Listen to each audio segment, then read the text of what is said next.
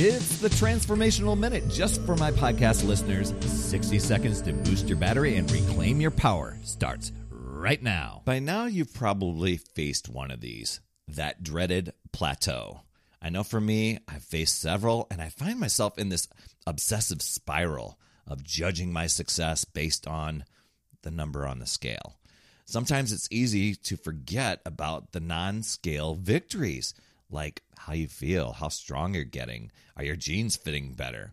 And while it might be tempting to bounce from plan to plan and second guess yourself, all you might need is persistence, continuous action in spite of the plateau.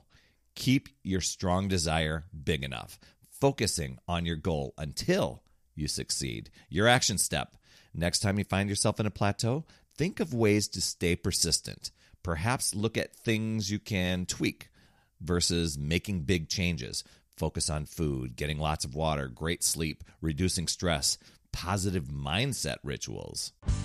Another Power Blast podcast in the books. Thanks so much for listening. Remember, when you are ready to recharge your battery, make sure you go to talktoperry.com. That's talktoperry.com. I want to listen. I want to hear what's going on, and I want to help you in that 15 minute call to recharge your battery and reclaim your power, and you'll be off and running, creating massive momentum toward your dream.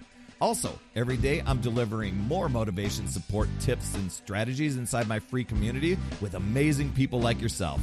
We are conquering the mindset and the fitness. I do 52 weeks of free training, plus coach and mentor people, as well as give you access to tons of resources and guides. Head over to UpsideDownFit.com. And hey, would you be an awesome friend and get on iTunes or wherever you listen to Power Blast Podcast and leave a rating for the show? It helps awesome people like you discover the show even faster. That's all I have for this week. You absolutely rock, my friend. I'll see you on the next Power Blast podcast. And as always, remember, it's never too late